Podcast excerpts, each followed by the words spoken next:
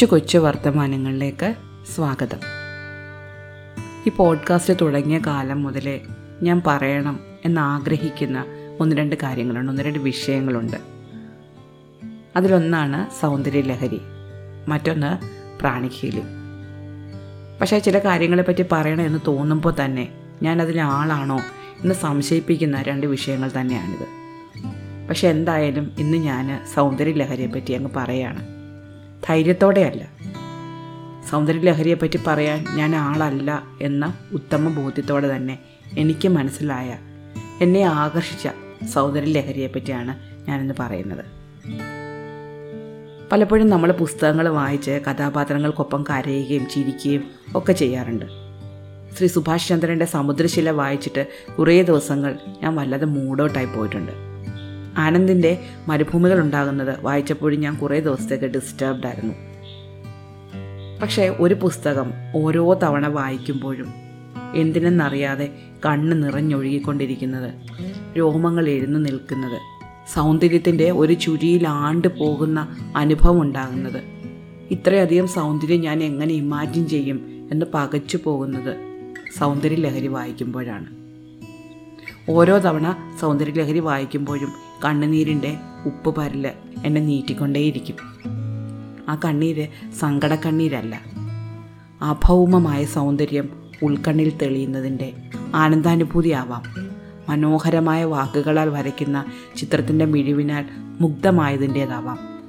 പ്രപഞ്ചത്തിൽ ഒരു അണുവായി സ്വയം കണ്ട് നിർവൃതി അടയുന്നതിന്റേതാവാം. എന്താണെന്ന് എനിക്കറിയില്ല. ഇതിലധികം അതിനെപ്പറ്റി പറയാനും എനിക്കറിയില്ല. ശങ്കരാചാര്യരാണ് സൗന്ദര്യലഹരി എഴുതിയത് എന്നാണ് വിശ്വസിക്കപ്പെടുന്നത്. ശിവരിണി എന്ന വൃത്തത്തിലാണ് ഇത് രചിച്ചിരിക്കുന്നത്. ഇതേപ്പറ്റി വളരെ രസകരമായ ഒരു കഥ ഞാൻ കേട്ടിട്ടുണ്ട്. സൗന്ദര്യലഹരിയുടെ ആദ്യത്തെ നാൽപ്പത്തിരണ്ട് ശ്ലോകങ്ങളെ ആനന്ദലഹരി എന്നാണ് പറയുന്നത്. ആകെ നൂറ് ശ്ലോകങ്ങളാണുള്ളത്. ഈ ആദ്യത്തെ നാൽപ്പത്തിരണ്ട് ശ്ലോകങ്ങൾ എഴുതിയത് ശങ്കരാചാര്യരല്ല എന്നും പറയപ്പെടുന്നുണ്ട്. ഇവ മറ്റാരോ കൈലാസത്തിന്റെ ചുവരിൽ എഴുതി വെച്ചിരിക്കുകയായിരുന്നു. ശങ്കരാചാര്യരെ ഈ ശ്ലോകങ്ങളെ പകർത്തി എഴുതുകയായിരുന്നു. പക്ഷെ അദ്ദേഹം മുകളിൽ നിന്ന് പകർത്തി എഴുതിക്കൊണ്ടിരിക്കുമ്പോൾ ഗണപതി താഴെ നിന്ന് തുടച്ചു മാറ്റിക്കളഞ്ഞു. ശങ്കരാചാര്യരുടെ മുകളിൽ നിന്ന് വേഗം വേഗം താഴേക്ക് താഴേക്ക് എഴുതിയെടുത്തു വന്നു. നാൽപ്പത്തിരണ്ട് ശ്ലോകങ്ങൾ എത്തിയപ്പോഴേക്കും ഗണപതി താഴെ നിന്ന് മായ്ച്ച് മായ്ച്ച് അവിടം വരെ എത്തിക്കഴിഞ്ഞു. അതോടെ അദ്ദേഹത്തിന് ബാക്കി എഴുതിയെടുക്കാൻ പറ്റിയില്ല. അങ്ങനെ നാൽപ്പത്തി മൂന്നാമത്തെ ശ്ലോകം മുതൽ അദ്ദേഹം നേരത്തെ വായിച്ച ഓർമ്മയിൽ നിന്ന് എഴുതിയതാണ്. അങ്ങനെ നമ്മുടെ സൗന്ദര്യ ലഹരി നൂറ് ശ്ലോകങ്ങളുടെ അത്ഭുതകരമായ മണമുത്തുകൾ കോർത്ത ഒരു മാലയാണ്. ആദ്യത്തെ നാൽപ്പത്തിരണ്ട് ശ്ലോകങ്ങളിൽ ശ്രീ ഭഗവതിയുടെ മഹിമയും ബാക്കിയുള്ളതിൽ അങ്കോഭാഗ വർണനയുമാണ് കുമാരനാശാൻ ഇത് മലയാളത്തിലേക്ക് തർജമ ചെയ്തെങ്കിലും അതിലും ഹൃദ്യമായിട്ട് എനിക്ക് തോന്നിയത് സംസ്കൃതത്തിലുള്ള സൗന്ദര്യ ലഹരി വായിച്ച് അതിന്റെ അർത്ഥം ഗ്രഹിച്ച് അല്പാൽപമായി ആ മധുരം നുണഞ്ഞിറക്കുന്നതാണ്. എന്റെ കയ്യിലിരിക്കുന്ന സൗന്ദര്യ ലഹരിക്ക് ഏകദേശം പതിനഞ്ച് വർഷത്തോളം പഴക്കം വരും. പണ്ട് രാജൻ കാക്കനാടൻ ഇതേ പേരിൽ ഒരു ചെറുകഥ എഴുതിയത് ഓർക്കുന്നു. അന്നൊക്കെ എന്താണ് സൗന്ദര്യ ലഹരി എന്ന് അറിയണമെന്ന് എനിക്ക് വലിയ ആഗ്രഹമുണ്ടായിരുന്നു. പുസ്തകം വാങ്ങിയെങ്കിലും ഞാൻ കുറേ കാലത്തേക്ക് അത് വായിച്ചില്ല.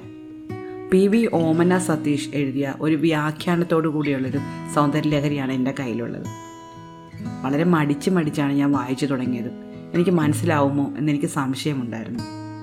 പക്ഷേ വായിച്ചു തുടങ്ങിയതിന് ശേഷം ഈ പതിനഞ്ച് വർഷവും ഞാൻ ആ ലഹരി ഇടയ്ക്കിടയ്ക്ക് അല്പ അല്പം നുണയാറുണ്ട്. ഒറ്റ ദിവസം കൊണ്ട് മൂന്നോ നാലോ ശ്ലോകങ്ങളെ വായിച്ചെടുക്കാറുള്ളൂ. ശിവ എന്ന ശബ്ദം കൊണ്ടാണ് തുടക്കം. ദേവിയുടെ പാദപത്മങ്ങളിൽ നിന്നുണ്ടാകുന്ന പൊടിയുടെ ഏറ്റവും സൂക്ഷ്മമായ കണം കൊണ്ടാണ് പ്രപഞ്ചം സൃഷ്ടിച്ചിരിക്കുന്നത്. ആ പാദങ്ങളുടെ മഹാത്മ്യം അപ്പോൾ എത്രത്തോളമാകുമെന്ന് നാം അത്ഭുതപ്പെടുന്നു. അങ്ങനെ പയ്യെ പയ്യെ അഹങ്കാരം വാങ്ങി ജഗത് ജനനിയുടെ മാഹാത്മ്യം നാം അറിയുന്നു. എന്നെ സൗന്ദര്യലഹരിയിൽ ഏറ്റവും ആകർഷിച്ചത് ഓരോ ശ്ലോകത്തിലും നാം കാണുന്ന കാഴ്ചയുടെ ഒരു വിശാല ലോകമാണ്. മനക്കണ്ണുകൊണ്ട് അകക്കണ്ണുകൊണ്ട് എത്ര നുകർന്നാലും വീണ്ടും ബാക്കിയാവുന്ന സൗന്ദര്യാമൃതമാണ് സൗന്ദര്യലഹരി. ഞാൻ ഒന്ന് രണ്ട് ഉദാഹരണങ്ങൾ പറയാം. തലമുടി രണ്ടായി പകുക്കുന്ന രേഖയാണ് നമ്മുടെ സീമന്ത രേഖ എന്ന് പറയുന്നത്. ദേവിയുടെ സീമന്ത രേഖയാണെങ്കിൽ വതനം നിറഞ്ഞു കവിയുന്ന സൗന്ദര്യം കവിഞ്ഞൊഴുകാനുള്ള ഒരു മാർഗമാണ്. ദേവിയുടെ മുഖം താമരപ്പൂവിനെ പരിഹസിക്കുന്നതാണ്. താമരപ്പൂവിനേക്കാൾ ഭംഗിയുള്ളത്. പക്ഷെ താമരപ്പൂവിന് ചുറ്റും വന്നിരിക്കുന്ന വണ്ടിനെ പോലെയാണ് ദേവിയുടെ കുറുനിരകൾ. നെറ്റിയാണെങ്കിലോ ദേവിയുടെ കിരീടത്തിൽ മുകളിലേക്ക് മുഖമുള്ള ഒരു ചന്ദ്രകലയുണ്ട്. അതിന്റെ ബാക്കി പകുതിയാണ്. നെറ്റിയും കിരീടത്തിലെ ചന്ദ്രകലയും ചേർത്ത് വെച്ചാൽ അത് പൂർണ ചന്ദ്രനാവും. ദേവിയുടെ പുരികക്കൊടികളാണെങ്കിൽ കാമദേവന്റെ വില്ലുകളാണ്. അതിന്റെ മധ്യഭാഗം കാമദേവന്റെ കൈകളാൽ മറഞ്ഞിരിക്കുന്നു. കാതോളം എത്തുന്ന കണ്ണുകളെ പറ്റിയുണ്ട് കുറേയേറെ വിവരണം. കണ്ണിനും കാതിനും ഇടയിലുള്ള ശരീരഭാഗത്തിന് നമ്മൾ പാലി എന്നാണ് പറയുന്നത്. പാലി യുഗലത്തിനെ പോലും വളരെ മനോഹരമായിട്ടാണ് കവി വർണിച്ചിരിക്കുന്നത്.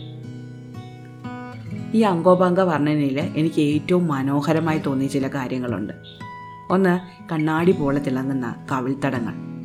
ദേവിയുടെ കാതിൽ താടങ്കങ്ങൾ അണിഞ്ഞിട്ടുണ്ട്. വൃത്താകൃതിയിലുള്ള കർണാഭരണത്തിനാണ് താടങ്കങ്ങൾ എന്ന് പറയുന്നത്.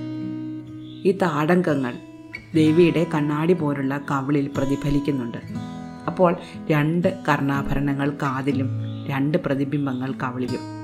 അങ്ങനെ നോക്കുമ്പോൾ മുഖം നാല് ചക്രമുള്ള കാമദേവന്റെ രഥമാണോ എന്ന് സംശയിക്കുന്നു. ദേവിയുടെ മുഖമാകുന്ന കണ്ണാടിയുടെ കൈപ്പിടിയായി വർത്തിക്കുന്നതാണ് താടി. ഭർത്തൃ സാമീപ്യത്താൽ പുളകതയാകുമ്പോൾ മുള്ളുകൾ പോലെ രോമങ്ങൾ എഴുന്നു നിൽക്കുന്ന താമരനാളി പോലെയുള്ള കഴുത്തിനെ പറ്റി ലക്ഷ്മി ദേവിയുടെ കാലിലെ ചെമ്പഞ്ഞ് ചാറ് പുരണ്ട്. അതിന്റെ നിറം കൂടി പറ്റിയ താമരപ്പൂവിനോളം നിറമുള്ളതാണ് ദേവിയുടെ കരതലങ്ങൾ.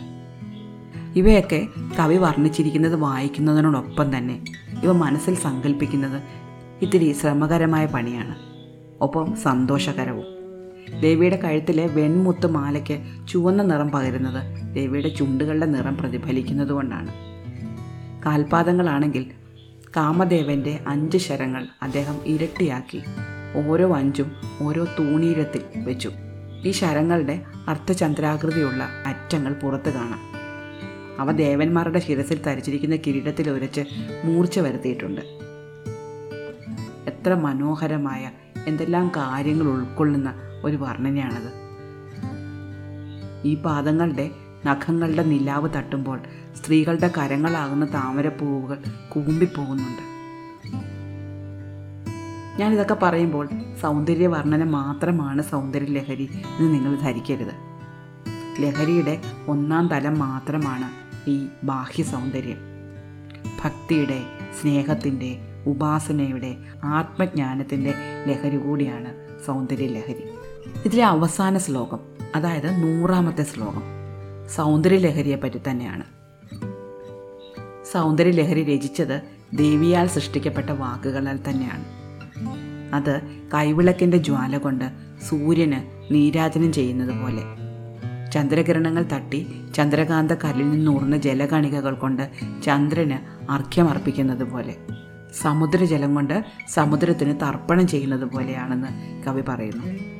ശബ്ദബ്രഹ്മം സൃഷ്ടിച്ച ശക്തിയെ അതിൽ നിന്ന് കുറച്ച് പദങ്ങൾ കടമെടുത്ത് സ്തുതിക്കുക മാത്രമാണ് താൻ ചെയ്യുന്നതെന്ന് കവി വിനയാന്വിതരായി പറയുന്നു. സൗന്ദര്യത്തിന്റെ മഹാലഹരിയിൽ പ്രവാഹത്തിൽ അതിന്റെ തിരത്തള്ളലിൽ ആഴ്ന്നു മുങ്ങിപ്പൊങ്ങിയ നാം ആ വിനയത്തിൽ സ്തബ്ധരായി പോകുന്നു. വെറും കൈവിളക്ക് എങ്ങനെയാണെങ്കിൽ സൂര്യപ്രകാശം എത്രയാവണം എന്നോർത്ത് അത്ഭുതപ്പെടുന്നു. അത്രയും ദർശിക്കാൻ അശക്തമായ മനസ്സിന്റെ ബലഹീനത സ്വയം തിരിച്ചറിഞ്ഞ് വിനയാന്വിതരാകുന്നു. വിനയം കണ്ണീരായി ഒഴുകുന്നു. ഇനി നിർത്തട്ടെ. നന്ദി. നമസ്കാരം.